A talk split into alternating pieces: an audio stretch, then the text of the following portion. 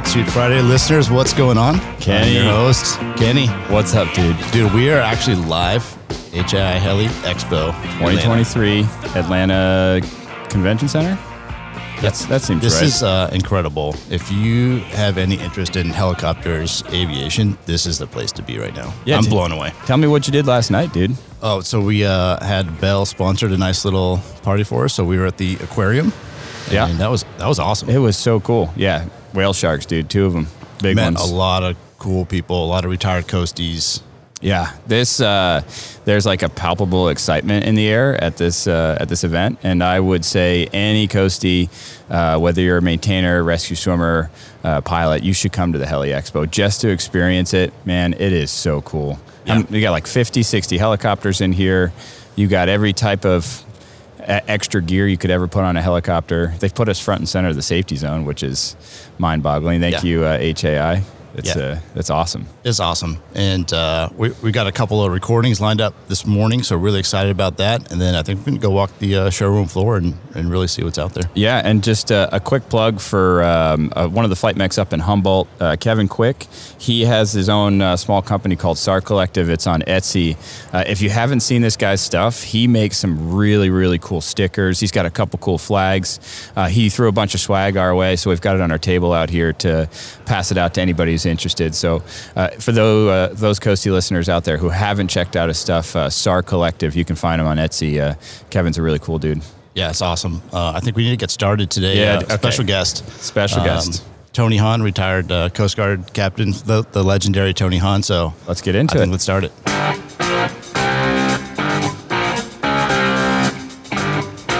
Tony, sir, how are you? Good morning. Good morning. Those sirs are long gone. Oh, Yeah, yeah appreciate we're it. in the South, though. You know, it's a sign of respect. So. I appreciate it. Thank yeah, it you. was uh, great run into you at the uh, aquarium last night, and uh, what a good time. yeah, it was a fun time. You know, there was, uh, gosh, we probably had. It was like a mini reunion, right? I saw Carl Reedland. I saw uh, just a whole bunch of folks, and then I ran into you guys walking there. Yeah. So, and Kenny and I were in Borinquen together, and uh, had a few good times there. And Yeah, what was Kenny like in Borinquen? I'm actually curious to see what he says about Yeah, this. what was your opinion of Kenny back then? Well, you know, I was the XO, uh, so I was Mr. Popularity at Borinquen at the time. uh, but you know, we had we had we had interesting. We had a great group of guys there for one. Um, but uh, you know, we had uh, kind of the you know when I got there, what's XO? What what's the exo's nightmare? Like just trying to run the unit, right? Oh, yeah. and everyone else is, you know. So we we kind of had a pilot core that was. Uh, you know, just needed some nudging, you know. So by the time Kenny got there, I had I got the nudging in the right in the right areas, and uh, you know, he was uh, I would say he was a character, right? He he had a Oh, good boy. he had a good wit. uh, we talked about this a little bit last night. The the funniest, you know, this, and this is an easy memory, but you know, I'm sure Kenny was behind it, but at the hail and farewell that we had, we had some good hail and farewells there, but they stole the stand-up desk out of my office and used it as Which a, was heavy, by the way. Not as, that I participated. Use it, use it as a podium. The DC, the, the DC shop there made it out of this uh, really cool uh, Puerto Rican wood, this native Puerto Rican wood. Yeah. So was and I gave them the design from a, a desk that I had at headquarters. So they made it. So it was really cool. And uh, so they're doing their thing. I think, I think Dusty was the uh, was the MC, or Yeah. he had a big part of it. yeah.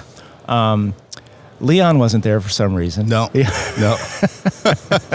he, he, he was out doing something A- else. A long story short, he and I reconnected, and, Yeah. and we're in a really good place. yeah, But- Leo's actually at yeah. ATC right now doing his three week echo. Oh, good. All right. Oh, yeah. Hey, Yeah. Leo. That's Yeah. awesome. Good to If hear you're doing good. We'll tell the uh, the flower story later that almost ended Leo's career. Oh, I want to hear that. At well, Pau Robles. I, I want to hear that. I don't know if we'll have time for that, but you know, Okay, if we do, okay. if we do, if we do.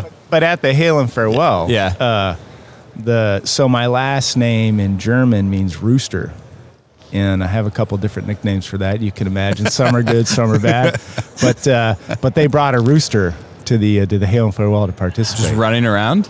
Tony's departing gift at the air station was, Was a rooster? live rooster. Yep, yep. Oh man. So we, you know, we took him home and ate him that night. and It was great. oh No, yeah. no, we didn't. There we go. There we The go. other the other funny part of that night was um, Pablo Coleman. He's flying EMS, and I think he's in Milton now. But um, Yep. he was out in St. Thomas on an ROL and was trying to taxi into a tight spot and brought the tail over like the edge of the um, taxiway and just weed whacked a whole bunch of weeds with the Fenestron. so like Pablo was up there and there was like this awkward pause. And out comes someone with like a weed whacker, like a gas weed whacker, like revved it up, smoked up the whole place. And he had the uh, what was the mask? The uh, dang it. Anyways, Like a luchador mask or something. Yeah, it was- yeah, yeah. Oh my God. We've, Oh, that was great. we've already derailed. This is perfect. this is Uh, great. Yeah. T- Tony, can you tell us a little bit about yourself? Obviously, uh, retired uh, from the Coast Guard, but what, what was your Coast Guard career like and where are you at now? Uh, I had a great career. I, I served 30 years. Uh, started off in Traverse City, flew the 60, then uh, transitioned to 65. Went to Kodiak, flew at Alpat, Alpat for three years. EO at Houston. Uh, then the Coast Guard let me go to grad school at Colorado School of Mines. That was such a Oh, such sweet. a such a bonus. It was cool. Recharged my batteries. Went to headquarters. Worked in 41 Yep. then Exo Borinquen, CO Port Angeles. Then uh, they sent me to headquarters again. I did chief of public affairs for three years. There's that was an interesting job for Yeah, sure. it must have been. did you have any training in public affairs? Did you, one of your degrees or oh no, that, that, Oh, that- that makes perfect sense. That doesn't. Okay. That doesn't. That you know. The last that checks out. last 06 standing the assignment process. You Okay. know. So uh, you know what? You learn everything in every job you're in, and I got a real. I got a real good. Uh, you know, I guess exposure to public affairs. I got to do a lot. It definitely helped me later on in Corpus during Harvey. I had some real exposure there. Oh, yeah. And Yeah. uh, but uh, then after public affairs, went to Corpus, uh, Air Station Sector Commander. Uh, During Harvey. during Harvey, yeah, Yeah. and uh, and you know got a lot of help from all my helo bubbles, but I went and flew the 144 when I was there, and uh, let me tell you, it was a blast. Was so it? all you know, all the you know, 04s lieutenants teaching me how to fly this plane, uh, and just it got me it it got me in a great place as a CEO, right? Because you know being humbled and, and having to learn all over again and uh, and and guess what in four hours on that flight, I knew more what was going on at that air station than I did from from any other. Yeah. You know, after after about the second hour, you know, they forget it's the skipper up there, and Yeah. it's like going, "Hey, can you believe so and so?" And you're like, and I'm like, you know, I'm just jotting, jotting it down, and, Okay. and- but you know, I that was kind of like. Uh, Actually, I kind of treated that as like anonymous reporting. You know, I'd hear something and Yeah.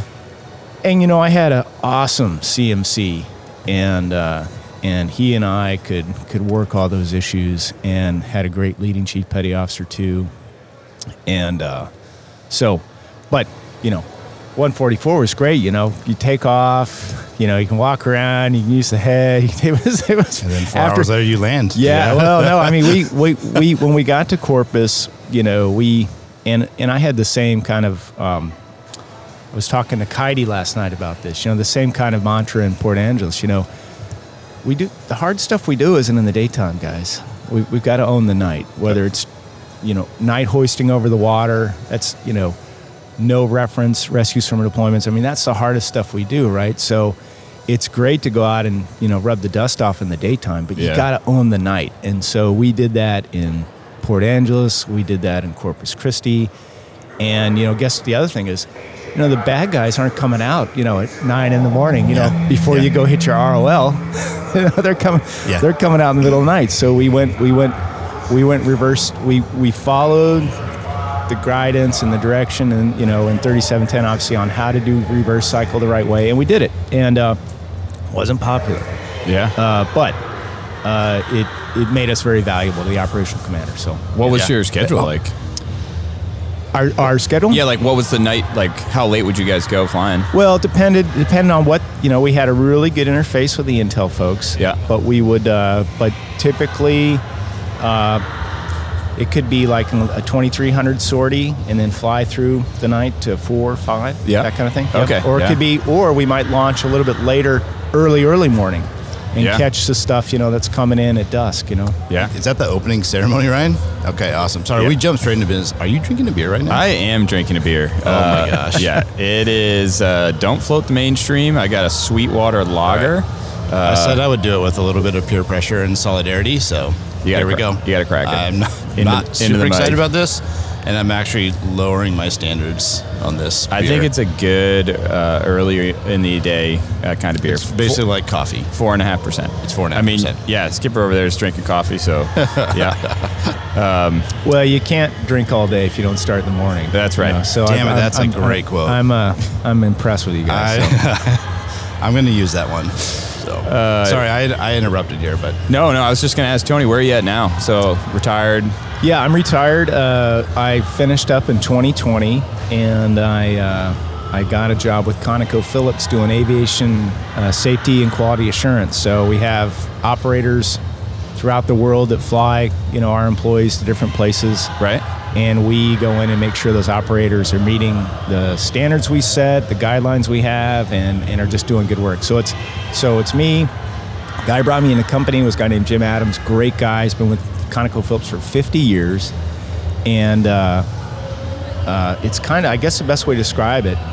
We we don't evaluate the actual flying, but it's kind of we look at everything else. So it's kind of like a, think of a stand visit on the admin and the walking around side Yeah. and an LCI all kind of wrapped into one. So Oh, I'm looking at training, uh, currency, where they go to the simulator, and then on the maintenance side, you know, all their maintenance programs, quality assurance, tool control, how they document their maintenance, and then just an overall look at the whole the whole base where they're operating on. So it's Yeah. uh, it, it's a it's a really cool job, and uh, gosh, my Coast Guard background, it it it's uh, it really prepared me well. Set you up for success. Yeah, big time. Yeah.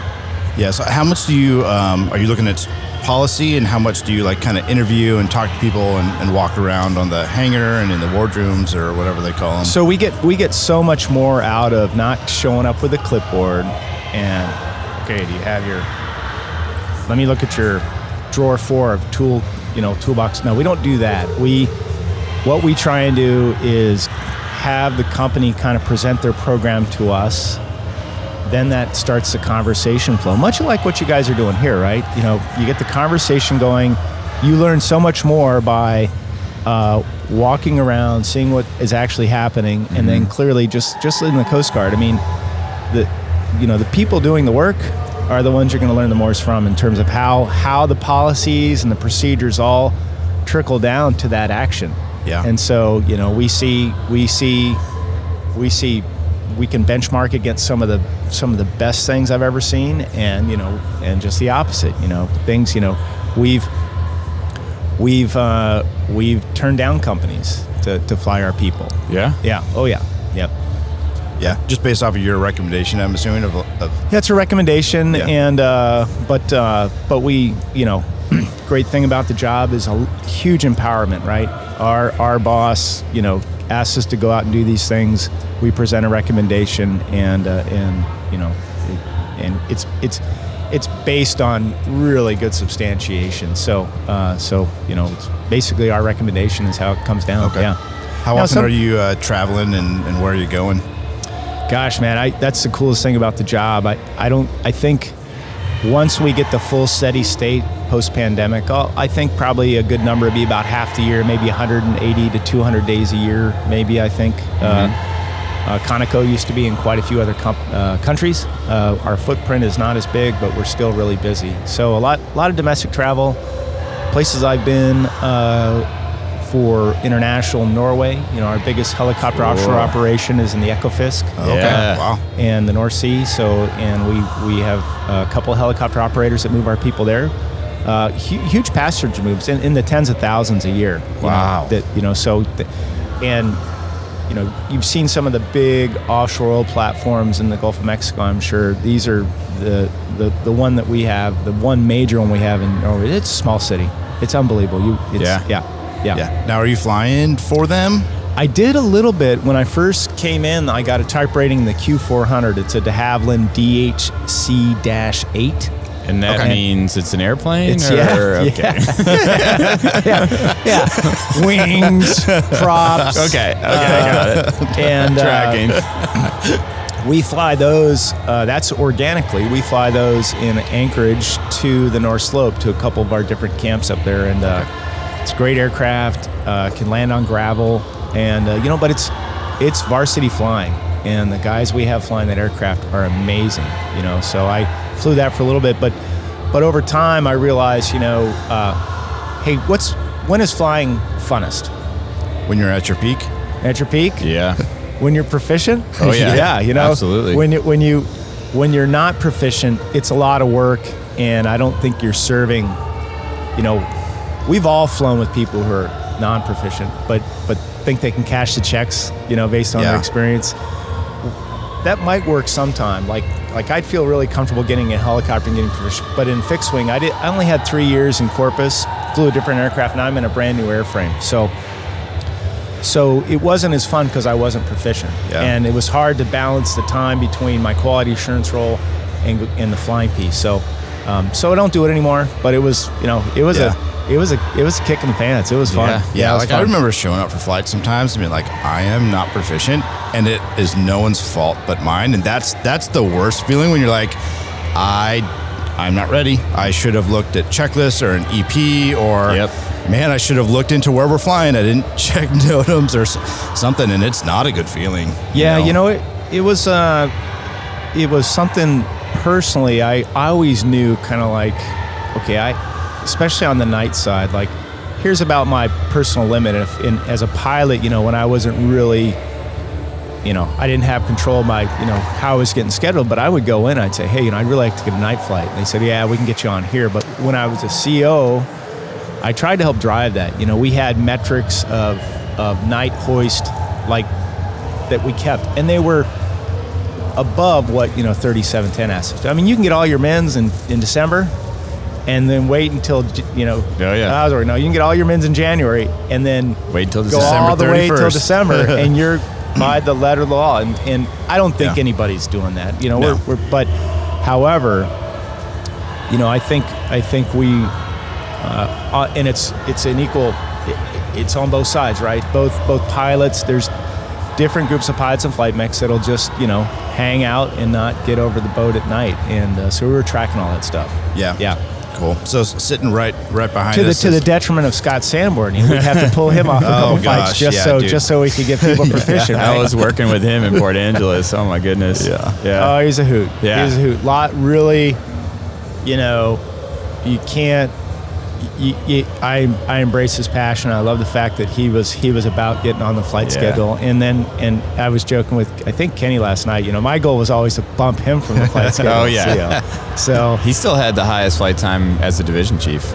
He beat all Yeah, the rest he of did. us. I think we have to address the amazing choir that's in the background of our uh, podcast right Yeah, now. Yeah. it's awesome. They're bumping over there. yeah, it's good. Yeah, so right where they're at is the uh, mighty H65, like we've been talking about, center of the uh, safety zone. Best aircraft in the fleet. HAI. But that kind of leads into my next question, Tony. Of um, what did you see as far as the safety culture and, and what you grew up in, and where it was in the Coast Guard when you left, to compare to what you see in, in the civilian world in your role now? You know, I think uh, interesting because growing up in the Coast Guard, uh, my first unit was Traverse City, and uh, it was a great, it was an unbelievable first unit because most of the pilots in Traverse, it was a 60 unit at the time. This is 1994, right? I got there in December of '94, so I, and then I went to my uh, 60 course in in January, and almost all the pilots there were were guys cycling back from Alaska, so either Sitka or Kodiak, Right. and a few lieutenants, but mostly 04s, 05s, and the command, right? And so, my first meeting with my ops boss, Tom Hazy, I don't know if you're running Tom No, I Hazy. don't know He- yeah, name. he he's a great guy. He said, "Well, Tony, you know, I'm not sure we're going to put you, but we just want you. To, we just want you to fly for now. Go back to my logbook." My first three months in the 60 in Traverse City, over 60 hours each month. Each month? Yeah, Holy to this cow. to this day, You were literally just flying. those three months in the 60 Wow. top anything I ever did, even on deployment in the 65. It's just, you know, sortie, but, you know, the 60, all the fuel tanks six hours, and we were using that airframe. What a great way to start off your uh, like as a co-pilot, and you're just maxing Oh, out your flight fantastic, fantastic. Yeah. And uh, Bill, Bill, no, Tom Hazy fleet up to XO, and then Bill Bigger fleet up in ops. But Bill Bigger was, you know, I flew with him quite a bit. Keith Taylor, later to be Admiral Taylor, Larry Macera, uh, Don Struther, all these guys, uh, Mark Reynolds, uh, all these guys were just really good mentors on Yeah. not the mechanical skills, but just how you run a crew, how you make decisions, when you want to make decisions, and then just really, you know, uh, you know, later on in the Coast Guard, we got really big into this right seat qual thing, right? That didn't exist when, Yeah. when I you just you were you were qualified to fly the aircraft. You might not be an aircraft commander, but you know, so almost, you know, every flight um, was uh, hey, what seat do you want, Tony? I'll take the right. I'll take the right seat, you know. I'll take the right. But you know, as we talked a little bit last night, I mean, the real work a lot of the time is is is the management, the navigation, the radios of the flight. You know, and Right. then and sometimes you know, as a aircraft commander, that's the best seat for you to be in. You Yeah. know, in some cases. Do you find that same culture exists at uh, ConocoPhillips now? Um, are you seeing something similar, or is it more? I mean, it's obviously a business, so it's. Let me uh, close out my summary of Coast Yeah. Guard culture because I never really get. I just Yeah, I just sorry. told you a long stupid story. I like stories. Yeah, no, no. So what you have in the Coast Guard is unreplicated in what I've seen Okay. on the outside.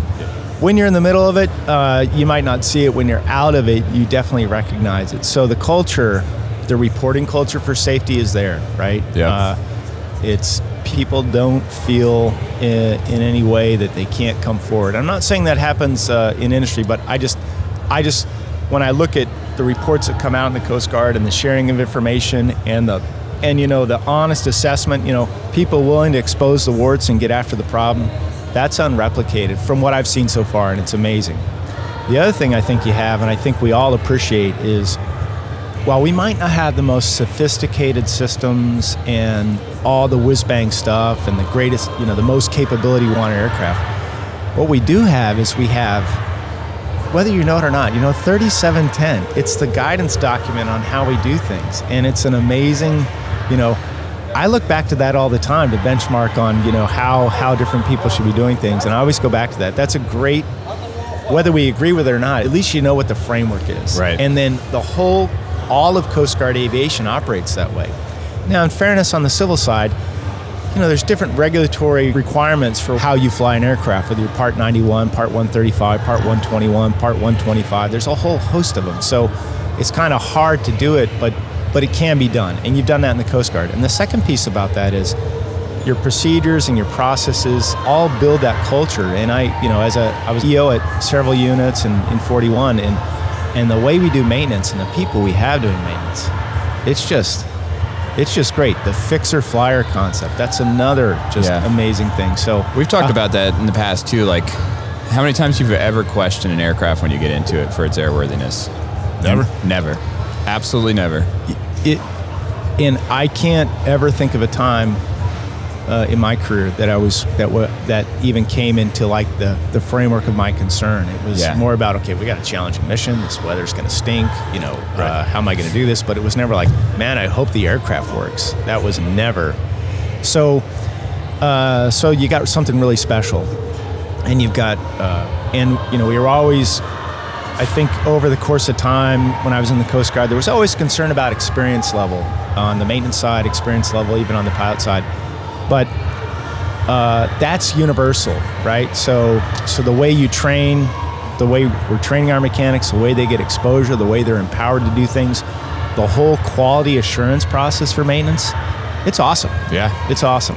And uh, so that, so culturally, that whole process and uh, and how you do things is is unreplicated. Yeah, that, Yeah. that's Yeah. great, and that's something I think I pride ourselves. You know, the Coast Guard large is that that culture and that there's no fear of retribution, um, and and really you kind of have to look at okay, you know, we're, we're all human. We are going to make mistakes, and you kind of have to know that entering into it. And yeah, you're gonna get you're gonna get ridiculed if you do something dumb, right? That is part of the culture too, but. Um, anytime something like that happens, you can either say like, "Well, we can either learn um, individually and and as a wardroom and as a Coast Guard aviation, or we can choose to to punish someone. And you got to be very careful because you can't really do both. And if you go out and punish someone, um, that drastically changes that culture and that um, that Yeah. freedom to share those things. Yeah, you, you have to you have to communicate. You know, under the just culture. You know, Absolutely. as you guys know, uh, willful noncompliance. You know, Yeah. and then gross negligence or or repeated negligence. Yes. you got to deal with that. Yep. You know, people with the greatest intentions don't go out and try and make mistakes or do things wrong. But but it's the people that don't have the competency or didn't do the work to do the right thing. Absolutely. Or the people who are just just off the reservation. And you got to, you know, you have to you have to you have to deal with those. And I think the big thing about that is you want to protect their sensitivity and their privacy, but you have to be transparent about what happened, you know. And sometimes I'd say that'd be that'd be one area where the Coast Guard, you know, um, my I think getting that information out when those kind of things happen, you know. Um, so, but but and I don't want to leave anyone with the impression that that people in industry are afraid for of being you know, retribution. It's just I think the difference is we see reporting incentivized in terms of like, hey, thanks for letting us know. We're going to give you the eagle for that. Hey, thanks for letting us know. We're going to hang a velvet Elvis on your wall, but you know we Hey, we're gonna josh you about it, but guess yeah. what? You know, you just Appreciate you telling us that. You know, we're gonna we're gonna look at that aircraft uh, a little bit deeper because we know that now, right? Yeah. Um, that I don't I don't think that same kind of uh, promotion and advocacy is is out there at a, at, Yeah. at the level in the Coast Guard. And I think this is a this is a really good and, and interesting discussion. Um, you know, talking about this, you know, fear of bringing something up versus just culture. Like, yeah, sometimes if someone is grossly ne- negligent, um, yeah, you don't want that person flying with you on, on a duty if every time they show up they're unprepared or they're not doing what they what they need to do. And so I think that yeah, I, I, I agree with you. Um, is what I'm saying. Yeah. yeah you you know you have to you- that's that whole model and you gotta you know you, you want reporting but at the end of the day if you have those kind of two issues you gotta handle them Yeah. and, you, and you have to you know i used to say accountability is a force uh, morale force multiplier right Right. you know if you're in a if you're in a unit and you've got a couple people that are not carrying their weight or not not not doing what they're supposed to do and everyone lets that happen Yeah. Who wants to work there right so you gotta Yeah. so especially when you think about like cool what would a you make a mistake would a reasonable pilot go out and make that same mistake and i also think it's interesting to look at you know something happens like how the command reacts versus how your peers react Yep. because Yeah. you know the command might come down and be like oh i'm taking your wings and you're like uh, we all do that including you sir that did it two weeks ago when we were flying back from the airfac Yeah. like um, that, you know that was my brief, uh, you know, in, in the crew brief, you know, when it came around to me in the 144. Uh, Captain, you got anything? Because I was the co-pilot. I go, hey, I'm going to make more mistakes than anyone in this flight. So Yeah, just, you know, be nice to me. You know, I was just like, just get it out Yeah. there right away, you know, and, Yeah. and uh, so, you know, there won't hurt my feelings. And uh, yeah, And you're always, I mean, if you're always searching for improvement and trying to set that standard, like I think that's what's important too. You're, you're continuing to improve, learn, and uh, admit those mistakes. And Yeah. across the organization, that just creates a better safety culture. It does. I think you know it's it's a hard sometimes. Um, you know, the accountability and then the and the advocacy. You know, it's a it's a balance.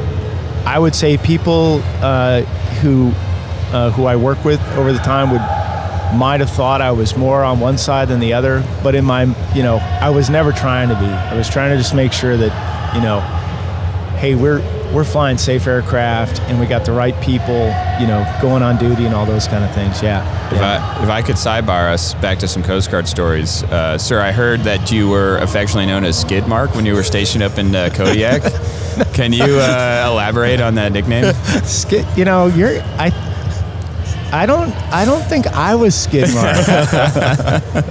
you know, he'll kill me, but yeah, we. I'm not. So, in the in the spirit of of uh, this poor guy, uh, it's kind of like when in you know when in what happens in Vegas stays in Vegas. So I'm going to tell the story in that in that vein. So like that. I'm going to leave names No, out, but no names will be mentioned. but but I will I will tell I will tell names of other people involved. So we I was on my first uh, my first uh, deployment in Kodiak, and I was paired up with uh, Mark Morin. I don't know if you guys know Mark Morin, great guy.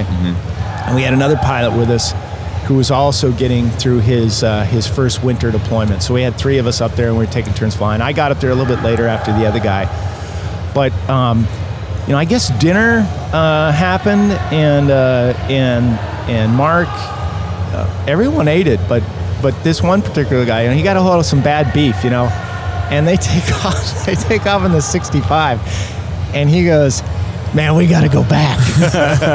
and and this is as told to me by Mark, and Mark goes, you know, Mark's like.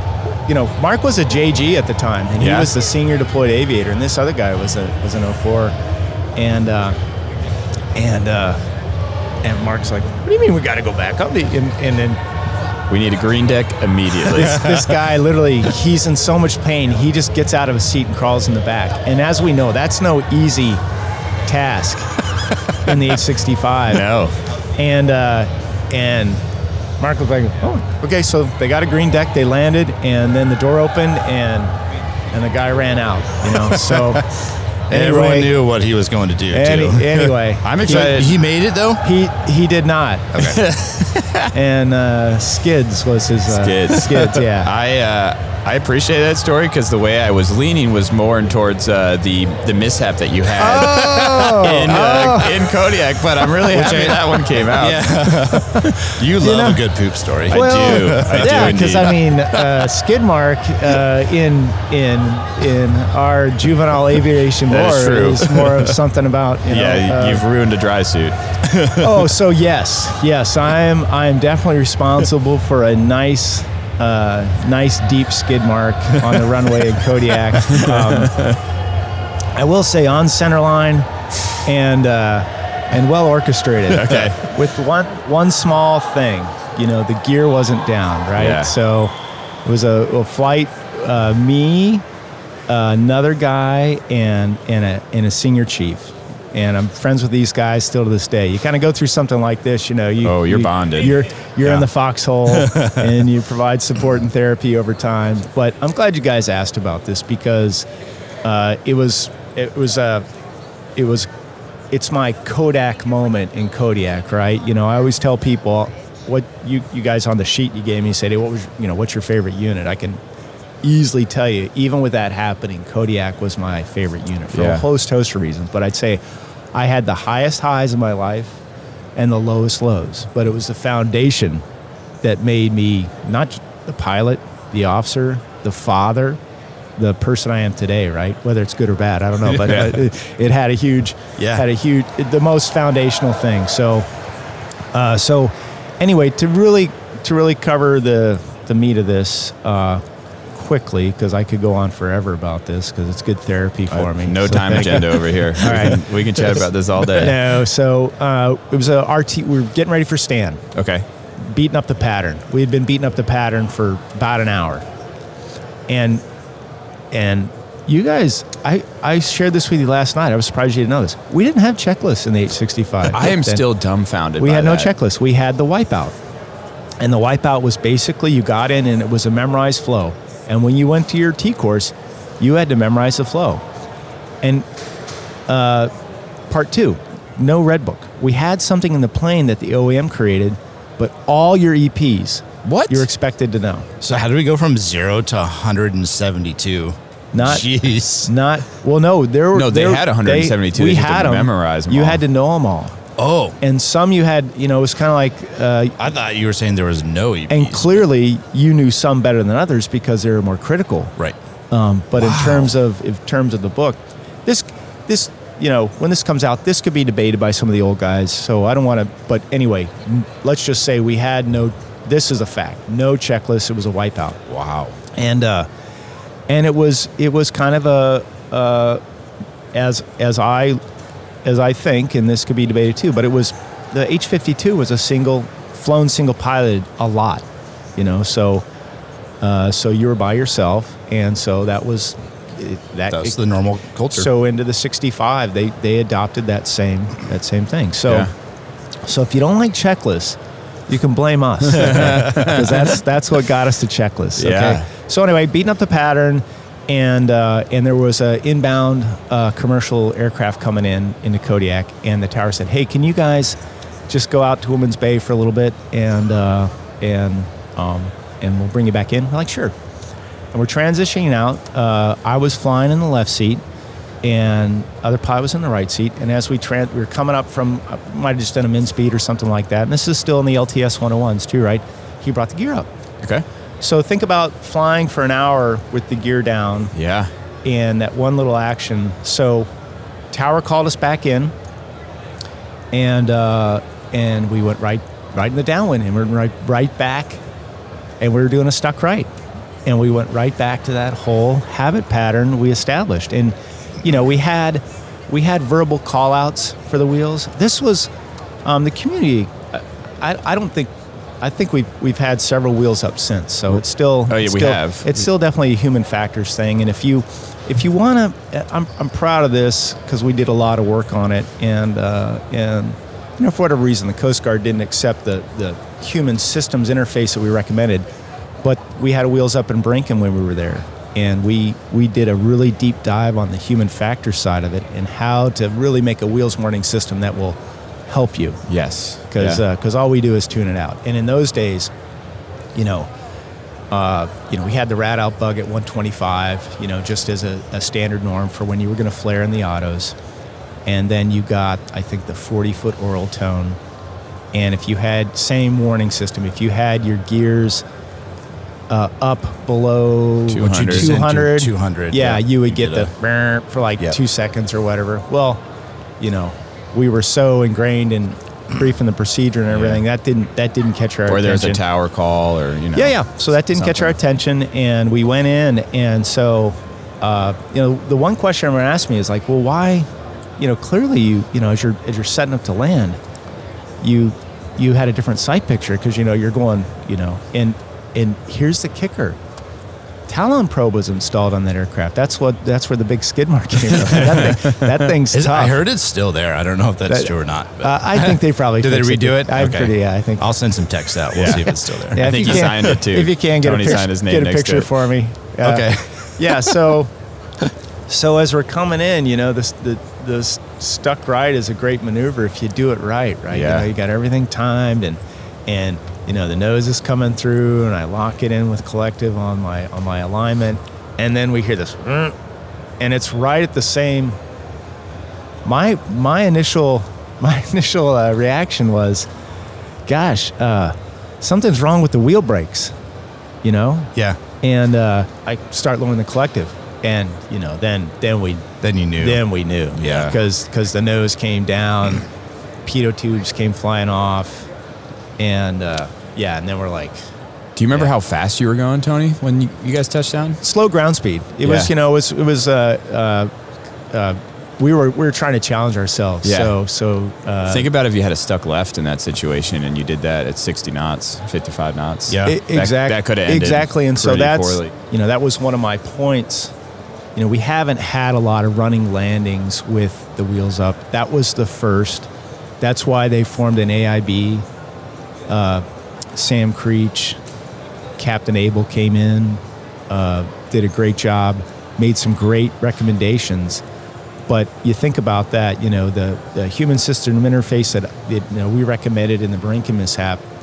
Uh, you know, you, you roll one helicopter in a running landing because you didn't put the gear down.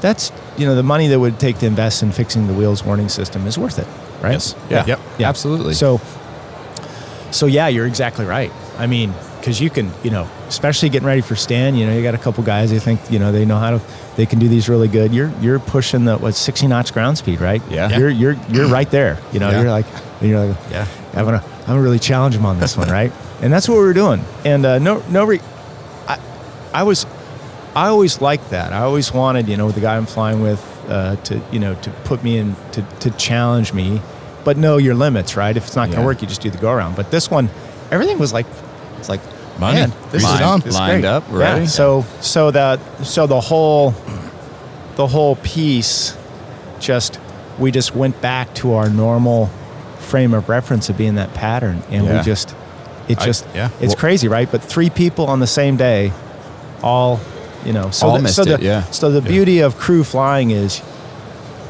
you know, you just need one guy to be having a good day. If the two, if the other two One aren't, or whatever to- it is, to break the chain. And, Yeah. and you guys know we've all we've all been there, and that's we were talking about this. Love, the the love of flying the 65 was that flight mechanic sitting right in the middle, going, "Hey, you can arm your OEI for this rig takeoff." Yeah. Yeah, Angel, that's a great idea. Yeah. Angel Vasquez on a takeoff out of Houston one time. Yeah, yeah, that's Great. Yeah. How do you think that um, moment changed your career, if it if it did, and how did it change oh, it? you, you know what? I'd say, I'd say as a young pilot, uh, I always, I was always reading the mishaps, and uh, and I would look at it, and go, wow, how do these guys do this? You know, how do they, you know? and now I'm part of the club, right? Of a Yeah. of a of a really professionally uh, professionally embarrassing thing, right? You know, uh, um, so I I took a whole different perspective Yeah. on on mishap messages. I took a whole different perspective on. That's why I think the Elvis is so cool. Yeah. you know, right? And and I have one in my office today, and it's it's the reminder, like, hey, everyone's coming in. You you got to think this way in aviation. We have the outliers, I get it, but everyone's coming to work trying to do their best. Right. Yeah. Everyone. Yeah. So go into every conversation about an aviation safety issue, a personnel issue. Try and get to the truth before you get to the judgment. And uh, I'm not, I'm not, I haven't always done that, but but that's I why I have the. I have I have the Elvis on my wall to remind Yeah. me, like, hey man, everyone's Yeah. everyone's truly I, trying. it was front Yeah. and center Yeah. in, Yeah. in Borinquen. I Yeah. remember, Did- and I didn't it's know. the, it's the same one. So I didn't know about this tradition when I got there, and I was like, Yeah. "This is really weird." EXO has this like weird velvet Elvis giant picture in his office. Um, but I, I'm glad you said that because I think it's important. Just talking about our safety culture is having someone in a wardroom that has made a mistake. Yeah. So- Um, yeah. And willing to talk about and it. And willing to talk about it um, because, like I said, we're all susceptible to mistakes, and someone else is going to make a mistake, and it's really nice for someone to come in and be like, "I used to be that guy that would sharpshoot people on mishap messages, and be careful." Because you will never know when you go out and you find yourself in that one that was distracted at home, which carried over into your flight, and the other three people in that flight missed it. And the, that's so true, Kenny. And the, and the one thing you've got to really embrace is whether you agree with it or not, someone's giving you some feedback, especially you guys as, as leaders, just take it. You know, Yeah. it could be, it could be far left, but it took a lot for that person to come up to you and say you need to do something better. Yeah. So just whether you agree with it or not, just go, hey, thanks for, thanks for letting me know. Like I said, took me a while to learn that too, but Yeah. hopefully towards the end I was getting better at Yeah. it. And then, and then Yeah. like you said, in Borinquen, you were the permanent mishap board member when someone has a gear up. And that, that must have, I, I don't know what those guys went through, but it must have felt good for looking at someone who is a leader in the organization and being like, hey, man, I think you're going to be okay. Yeah. Uh, let me tell you a quick story. Oh yeah, yeah. Um, That's the first thing. The first thing, you know, we we got the whole team together, and I said, guys, we're first thing we're here to do is is get these guys in a good spot, in a good headspace. Yeah. Okay. yeah. It's a lot. Uh, you know, th- this would be a great one for you guys to read. See if you can dig up the miss that mishap message Okay. because we put we went we went to headquarters one one three one did a full HFACS analysis. I think all the 146 factors of it, and you know, me, Aaron, and Jason uh, uh, Tickler. T- Jason Tritchler. Tritchler, Skeletor. Tritchler. yeah, Skeletor, yeah, Yeah, yeah, okay. Skeletor. yeah. Dude, if you see him, you'd know. Okay. You'd see, he could walk by right now and be like, that's Skeletor." It's like and and we we hashed it out. I mean, I had some strong opinions, and and Aaron had some strong opinions, Yeah. and but we we we got to a really good um, thing that really critiqued not the pilots so much, but our organization and how we've kind of just we just keep we just keep writing these off like okay, you know, this is class D, you know, we just got to replace some antennas and but you know, to your point, what happens when we're doing a running landing? Or worst case scenario, you lose an engine, you get so saturated with everything going on, and now you're doing a real run on landing, Yeah. you know, single engine, and you, you know, that, yeah. So, Yeah. yeah. yeah. I do think that the Echo checklist has has hopefully alleviated that because you know you had no checklist, and then we went to checking the gear seven times, which having so much redundancy, some people even miss that, and now we're back to like three checks, and then if you're in the pattern, like you know it's already down, so you just have to confirm it once. That's Um, good. I, I I think kind of find that middle ground. Yeah, one of the things we try to do in the message was, you know, one of the things that the fixed wing community does really good across the board, whether it's Coast Guard or commercial, is there's there's milestones in the flight that those things happen. So it's really hard in helicopter aviation because, you know, we're not just always going to a runway. Right. We might have to go hoist. We might not want to put our gear down when we hoist. And so there was there was there's these things that complicate that. But so those are the exception. But the norm, what we are trying to get at is like, hey, set a milestone to do your checklist. You know? And uh and you know, that was like, we're not doing that. Yeah. no. Well, here's It another was- question: Do the we funny need thing was- and I'm gonna I'm gonna pick on you guys. There was a couple guys Oh, from boy. it was a couple guys from Mobile on the stand team said, "Nah, we're not doing that." they probably thought about the work that was involved. And they're like, no.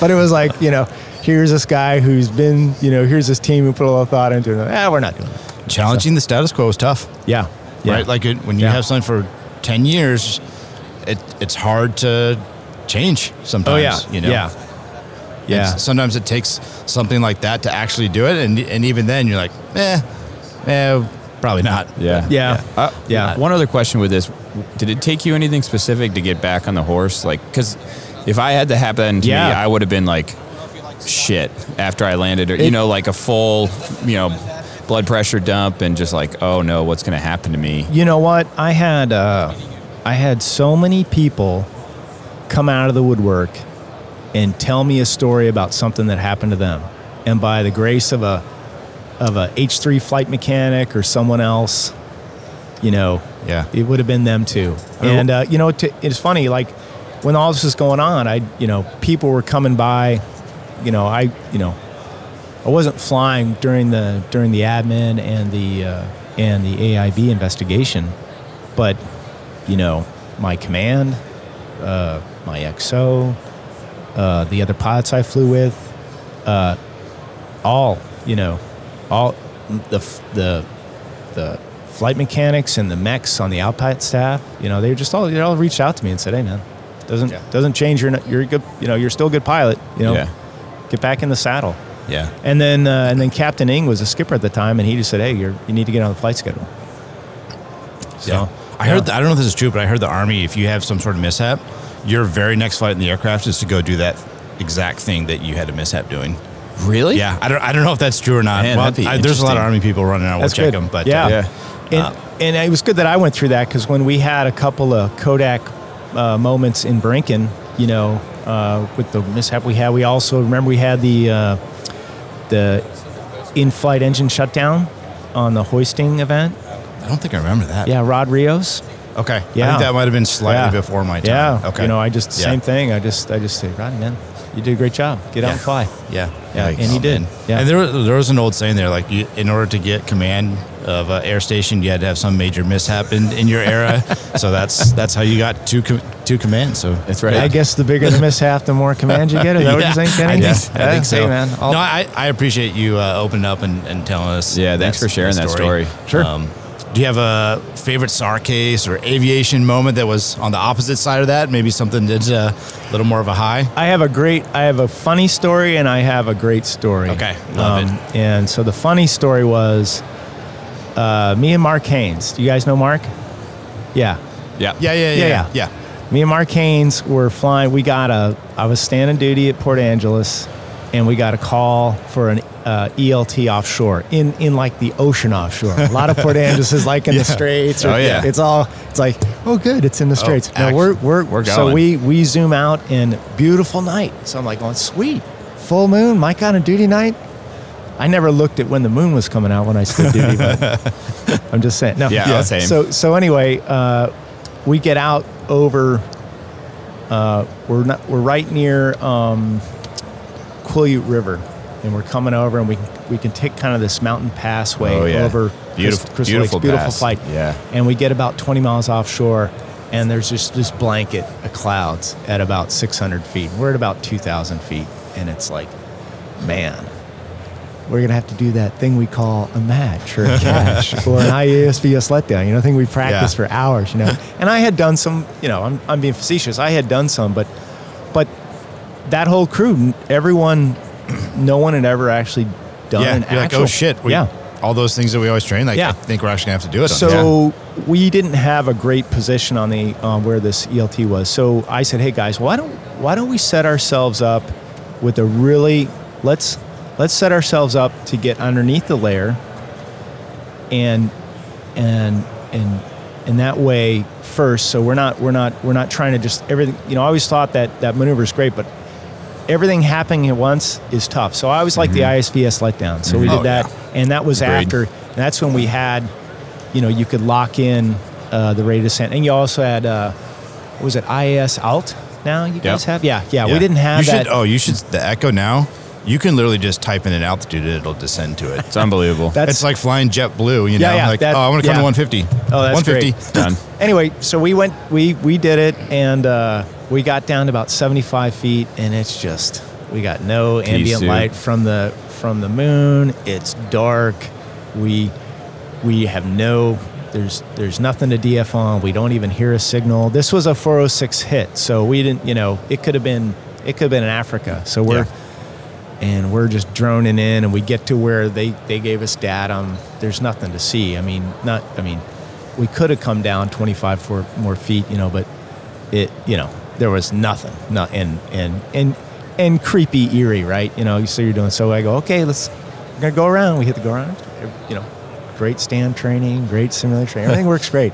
We get at the altitude and the flight i go well guys uh, let's let's go ahead and do a racetrack this way and we're gonna we're gonna go down and, and give it another shot see make sure we we uh, we didn't miss it and the flight mech is like i'm not picking on flight mechs but this was his first time he'd ever done that he goes this captain that that's crazy that's that's crazy, that's dangerous. And I go, and I go, uh, I said, hey, it is. It- I mean, we we're all we it when you think about it, it is. It's a hard maneuver. Yeah.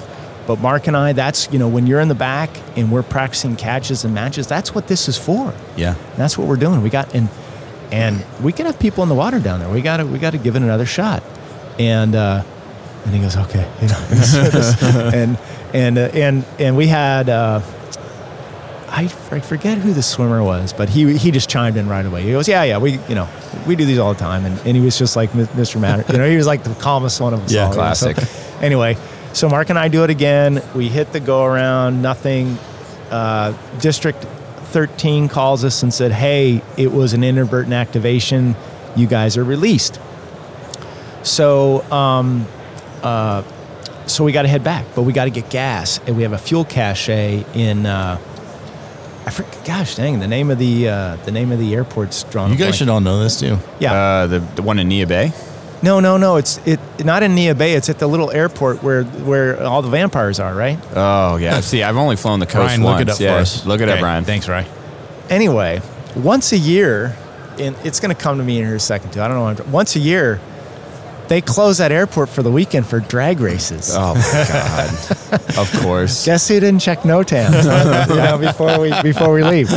So we're coming in and Mark's flying, and I go, "What is all that stuff on the side of the runway? It's like tents and trailers and and uh, it was like a drag strip Lollapalooza." Oh, jeez. and and they and to run the drag races they put you know that you've seen them like on the roads those concrete barriers Yeah. it's all up and down so we can't taxi off the runway to get to our fuel cache we've got to hopscotch over and uh and I know we're gonna blow like half these little those those freestanding gazebo tents.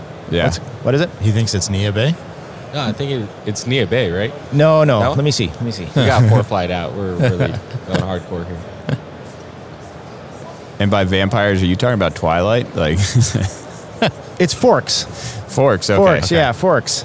Yeah, yeah, exactly. That's where the whole The whole movie was yeah, shot? yeah, yeah, It's in Forks. So so we're at Forks and uh, and we land and I go, Mark, you know, let me just do this so you know when I when I wake all these people up and, and create all the damage, no, you can uh, I'll take the heat Yeah. and uh, and and you know Pro move. if- so so we hop over and sure enough and then all these people come running out and they're- and they're like, they couldn't have been better. Like, hey, what's going on? Hey, sorry, we made all this noise. We knocked over those speakers, and it, was, it wasn't as bad. As I said we knocked over a couple things, uh, but we got to our fuel cache, and they're like, what's going on? I mean, what are you guys doing? And it was, it was a bunch of uh, bunch of drag strip aficionados, and they had all their cars. A lot of them were from Probably Canada, and they just they just chatted us up, you know. Yeah. They, and they, and they're, hey, do you want to smooth that concrete thing? Like, yeah, man, yeah, yeah, get that, get that out of the way. And so, you know, that was my true confession at the next pilots meeting that I didn't check NOTAMs. I Yeah. don't, you know, what the funny thing is, it wouldn't have changed the outcome. Yeah. That's that's where we had to get fuel Right. and Yeah. we were, uh, you know, and uh, so that's the funny story, or semi-funny. I like judge of that. The the great case I have uh, that I always remember, and it wasn't because of the the crazy weather or the uh, or the challenging flying. It was just the team effort to make this happen. We had we had a Bell 20 there was a Bell 206 that crashed in the West Cameron kind of section of rigs in the Gulf of Mexico.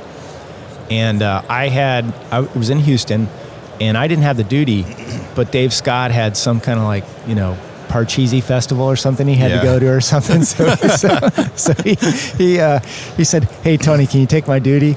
And I go, Sure. And then like 30 seconds later, it's like, Bell 206 crash, West Cameron 249, put the ready online. And, uh, and so, and so the rescue swimmer is Mark Pipkin. The uh, co-pilot was Bob Morehouse, and I'm pretty sure the flight mechanic was a guy named MC Smith. And Mark came. What do you think? I said, eh, "Let's bring a litter. You know, you never know." And uh, but but this could be bad. Good thing we did. Yeah. So we zoom out there. This is going to sound crazy. I, the Falcon guys are going to hate me. The Falcon was there, Yeah. and they were circling. They must have just already been flying they, over. Or? they no they they launched for it too. They launched They for it beat too. you? Yep. They, oh Oh yeah. my Out of. Corpus. I mean they're they're fast. And Maury Andrews was the pilot. He's a classmate of mine, and he's Maury's from Mississippi. And he's like, hey, you gotta see the you gotta see the helicopter down there. Yeah. I'm like, yeah, yeah. He, he vectored us right into it. Um, did some great coordination for where we were going to go to the hospital, and we got you know we we I did our that. we did our approach to the hover, and these guys were hurting. I mean, they were barely floating. How, The- how many? it's five Whoa. barely floating. They had been in the water for quite some time, and we put Mark down, and Mark immediately called for the litter. So three broken backs, Whoa. uh, and everyone was on the verge of hypothermia because this wasn't Jeez. summer. This was this was this was some cold weather. Where again was it? It was off the coast, about probably uh, I'd say 80 to 100 miles south of. Um, Maybe not that far. Maybe like 50 miles south of Lake Charles, Louisiana. Oh, okay. Yeah. Okay. Yeah. So, uh, so we got we got to do three litter hoists from the water. You know, we practice those in training, but it's not like Not very Not often. it's, often it's at not it's not it's not the um, it's they take a lot of time, right? Yeah. And you know, 65, it's like time is fuel. Let's Yeah. get going. We got we want to get a lot of proficiency out of this flight. So so uh, so we did we did three litter hoists. After the first one, I could see that the you know we got to got to pull these guys out of the litter with broken backs and stack them in the tail boom. And MC, we couldn't do that safely or in regard for their injuries uh, uh, to get that done uh, the way we w- with just him. Yeah. So, you know, before the edict, you're not allowed to go to the back seat as a co-pilot. I I said, hey Bob, man, you got to get back there and help MC. You know, this is a, it was a it was good weather. You know, I had I could see everything. You know, he was definitely doing a great job on keeping me clear of, of a couple things. But but really, the need was we needed we needed help in the back. Yeah. So Bob, very carefully, got in the back. I don't And think the- I've ever heard of another story other than the and, one that. and this and this Yeah, these were and this was drink, but- LTS 101s, right? Yeah. So so we're we're we're at our margins the whole time. Right. Wasn't a lot of wind. Anyway, we got we got the three guys up first, and literally uh, Stack them we the didn't we didn't bring the basket, so these guys are all all in the back. Just Did you take back. them out of the litter? We had to, yeah, because Yeah. we needed litter for the next one. We Wow. couldn't do any kind of hoist uh, otherwise. you know, Yeah. it would put a lot of strain. So we were just, you know, they were as careful as they could be on the patient transfer, Yeah. and they did a great job. And then we had the two other guys that we did, I believe, SADPUs uh, with Mark. And then Maury and the Falcon found us a rig like 15 minutes away because we were at we were about about 300 pounds of gas when So- all this was all this was You had nine people in the helicopter at that point. yeah Holy cow. Yep That's a wild rescue. So we took we took everybody. We we went to the rig. We took the two guys that that did not have uh, broken backs off, and and then Brett Bowden and a couple and another crew from Houston picked them up to take them to the hospital. But we we took the the rig was awesome. They had a EMT. He took care of those guys. But the point of the story is, make Mark Pipkin. I mean, that guy was in the water for a long time Yeah. Prepared three uh, three people with back injuries, got him in the got him in the helicopter, two more, and then he kept the guy alive all the way to Lake Charles. He was foaming at the mouth, CPR, the whole nine yards. Dang. Yeah, That's a great SAR case So- it story. was a great case. I feel like some of those cases, at least for me, um, is like, and we all high fived and got achievement medals. oh my God, come on. that that's the cult. That's some of the culture, Yeah. right? And there's no ill will. But for me, it sounds like there might be a little, Little bit. bit of ill will. for Mark, Yes. for Mark. Okay. For Mark. You know, I uh, I got, you know, the Coast Guard trained for me to do that. It was great. Uh, but uh, but Mark that day did some extraordinary things. Yeah. And cool as a cucumber. Yeah. Yeah. Wild. That is Yeah. wild. Yeah, Sometimes I feel like that, you know, a case like that's like makes you think, hey, this this might have been the reason that I joined the Coast Guard. Like Yeah. to rescue this this specific these five dudes. Oh yeah, Yeah. And we, you know, we followed up with the hospital. Got to talk. I got to talk to one of the guys, and he was just like, "Man," Oh wow. Yeah. We- you normally don't get that. because they were in the water for loop. a while too. That, Yeah. And they were like, "Man, we just, I'd given up." Oh, and then I saw, guy. he goes, "Then I saw that Falcon jet. Then I saw you guys." And I'm like, "Yeah." So it was, it was really cool. That's awesome. Yeah. wanted to shift gears a little bit. So, you are still involved with the Coast Guard uh, quite a bit as uh, a member of the Coast Guard Aviation Association. yes. Thanks for asking. Yeah, I was curious. What, what's your role in there, and uh, you know what's what's good for us active duty folks to know about uh, the Ancient Order of the Pterodactyls? Great questions. When I retired, I uh, I started working for Conoco, and then Mike Emerson, the president of the Coast Guard Aviation Association, and also uh, SES at Coast Guard headquarters, asked me if I'd participate, and he, he said he needed someone for business development. And it's all great thing about the Coast Guard Aviation Association. It's a nonprofit, and we have no we don't spend any money on employing folks, right? It's 100% volunteer. Now that takes a lot of work as a volunteer, but it's, you know, it's Worthwhile. It's, it's getting back to what, you know, I love, you know, we're, you know, being around you guys, uh, advocacy, helping. So, but anyway, so my job for the, for the, uh, pterodactyls is I do, I, I seek partnerships with corporate uh, sponsors to help us get after our mission. And you know, we have we kind of do four things. We do we're if if you've seen some of the great work that Sean Cross is doing on the day in Coast Guard history, um, and all all the people that came before Sean, you know, just just legends, Tom Beards, your Bear Mosleys, the guys who have archived Coast Guard history. Yeah. we do a really good job in protecting that. You know, the, ter- the Coast Guard Aviation Association instrumental in getting a 52 into the Smithsonian Air and Space Museum, instrumental in getting a 52 into the Seattle Museum of Flight.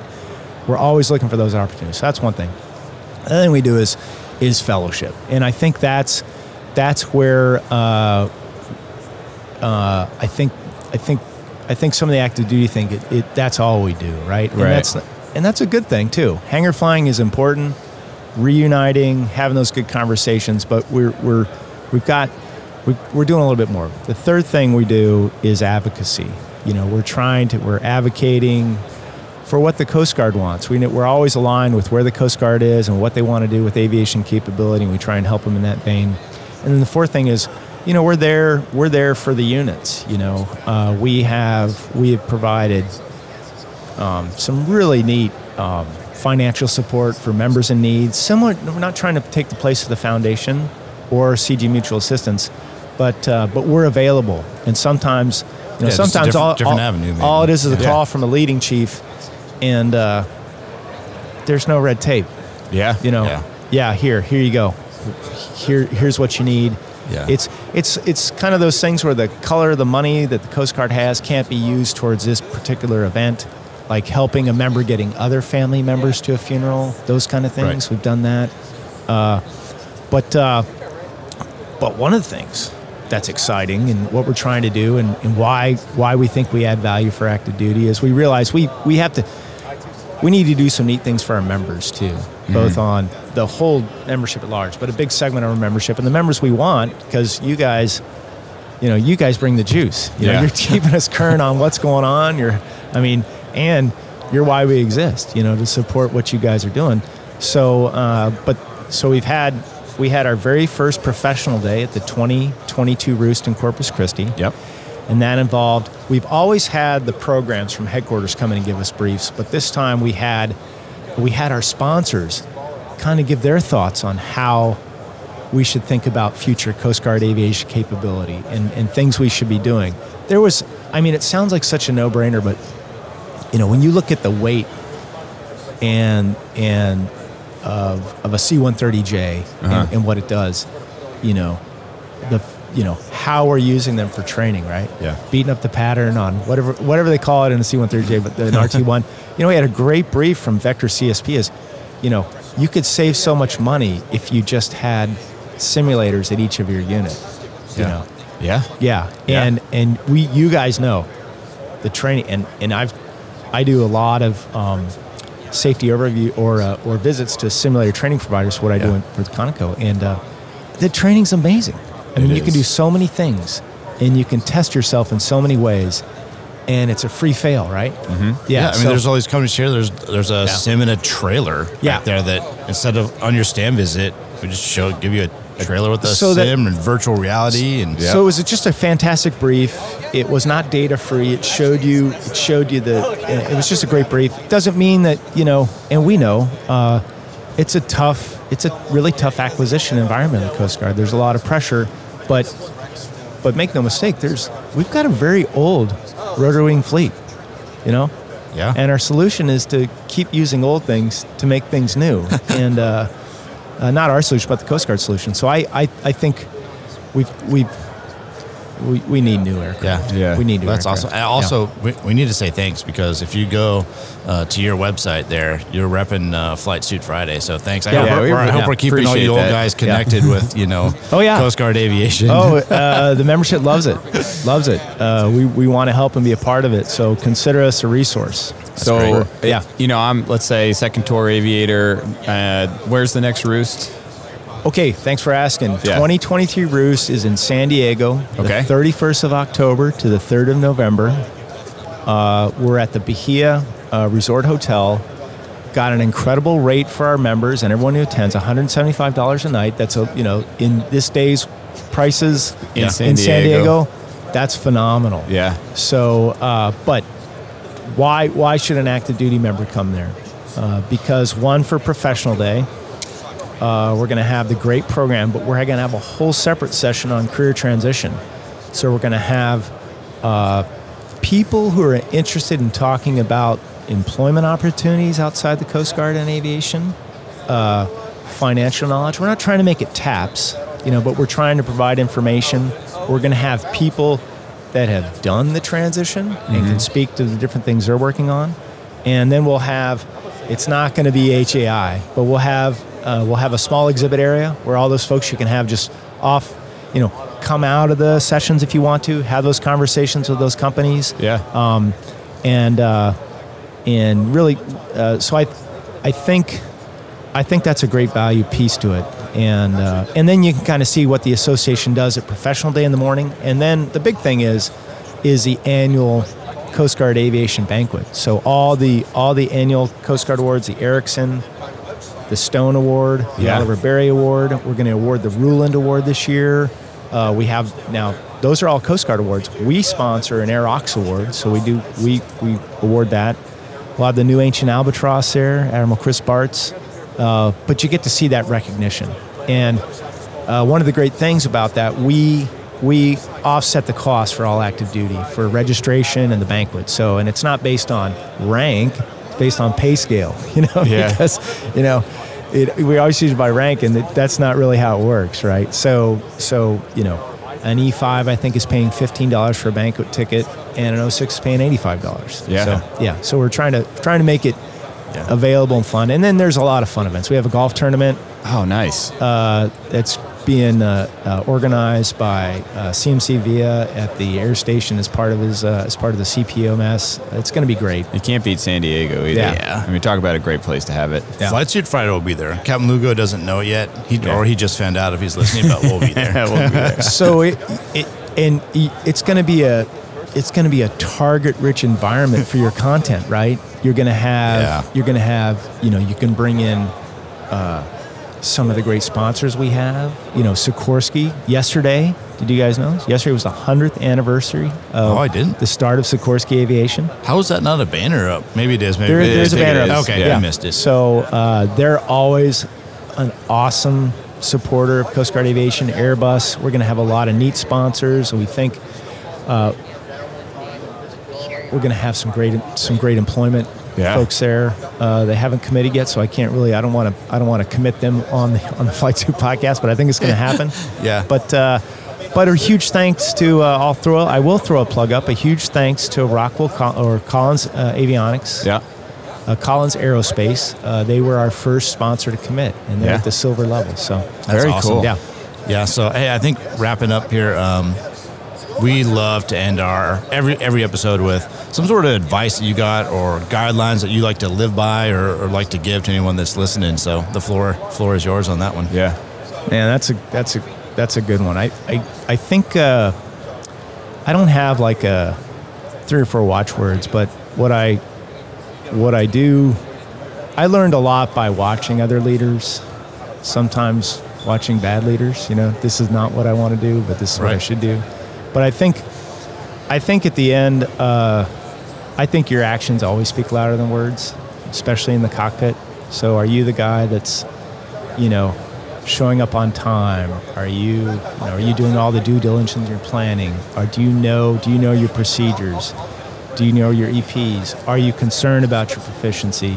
I mean, in the aviation theme of things, that, that's where you want to be. Yeah. That's where you want to be, and you want to be, and you want to be the leader in the cockpit that invites those challenges to your decisions. Yeah. Yeah. Make no mistake, aircraft commander is fifty-one percent because you're going to get that guy who doesn't want to do the catch. Yeah. Uh, but but you gotta you know in this in the in the framework of the mission you gotta listen to those things and you gotta you gotta adjudicate them and then you gotta make a decision. So, Yeah, yeah. And you know, we knew you were coming on this morning, and I was trying to think of you know aviation experience you and had you and I had in Borinquen, and, and two stuck out to me. Um, one, I'm pretty sure you made me do AFCS off hovering for like 30 minutes, um, and and when you first said it, I was like, why? Why are you do? Why do you hate me? Um, but that's probably what I needed. We probably did something, and you probably recognized it. Like, oh, he's a little uncomfortable with that. Well, guess what? Time We're going to do Band-Aid and it's off. great. Like that's what you need as a as a co-pilot is someone who's like, oh, they're uncomfortable with this. They they need to be comfortable flying AFCS off. And then the other one, well, it's uh, just it's just a huge confidence builder. You realize, man, this is no different than what I was doing in the uh, in the TH57 Bravo. You know, this. But I just, I just unless you don't do it. And then three years from now, Yeah. and it's your aircraft commander syllabus, and it's nighttime, and someone makes you do it, and your ass is in elbows. Yeah, yeah, Um, yeah. But yeah, at that point, you're like, someone's like, "Cool, we're gonna do AFCS off and You're like, "Oh, cool, kick, kick it off, get the checks for me, Let, let's go." Uh, and then the other one, as we went, I think we went and landed at the. Um, I was a aircraft commander, about to be an aircraft commander, Uh-huh. and it was like, "Hey, have you ever landed at that hospital pad?" Uh, I was like, uh, "No." You're like, well, we, we need to go do that. Oh, in the middle of San Juan, In the middle of San Juan, needle, that thing the, is- needle on the that thing was haystack. hard. Oh my god, it's hard to find. I don't know why it was so hard to find, but anyone that ever went there did at least four circles with like the GPS point. Like it's there, it's somewhere out the right window. Well, you, But, you know why I did that too was that shame on me. The first time I landed there was the first time I landed there on a medevac. Yeah, at night in a thunderstorm. and I was like, I am not doing that guy in the back any favors by not knowing where this place is. Yeah. And I was like, and uh, it's a it's you know, as you as you get into safety, you realize everything has a system failure aspect to it. You know, Yeah. I didn't hold myself accountable to that. You know, we weren't scheduling people to do that. There's all kinds Right. of things, but you know, if you can try and mitigate the most of it at your end, you're Yeah. going to be you're going to be in a good spot. Yeah. yeah. Well, um, Tony, thank you. I have. Did you, have, you got a I parting have, shot? I have Okay. one last funny shot. story about the Velvet Elvis. So it was in my, it was in my office uh, in Borinquen, and during the first earthquake in Haiti, Hillary Clinton was Secretary of State, and she came in. Her and her whole entourage is hanging out in my office and the captain's office, and she asked me about the Velvet Elvis. She goes, "Why is that Velvet Elvis?" And I told her the story, and she loved it. Oh, it that's was really awesome. Cool. Yeah, yeah. I, also, I think you got mad at us because, like, of course, we hear about this is happening, and so the bullpen's staying late, and we were crushing beers, and we didn't empty our trash cans. So she walks through, and just like Oh, all the trash cans are just filled with empty Medalla Lights. uh, but anyways, Oh yeah, yeah. With that, I mean, I think that's a perfect close right there. Thanks, Tony. Thanks for joining us. We Yeah. really appreciate it. Thanks, guys. Great, Yeah. great. Uh, thanks for walking me through that again. It's it's hard to talk about it, but I appreciate it because I think Yeah. if I if that can help somebody, that's I, good. I know yeah. it will. So yeah, thank you. Honored to have have you on. It's been great catching yeah. up with you. Here. Awesome. Enjoy HAI. HAI. Thanks. Yep. We say goodbye,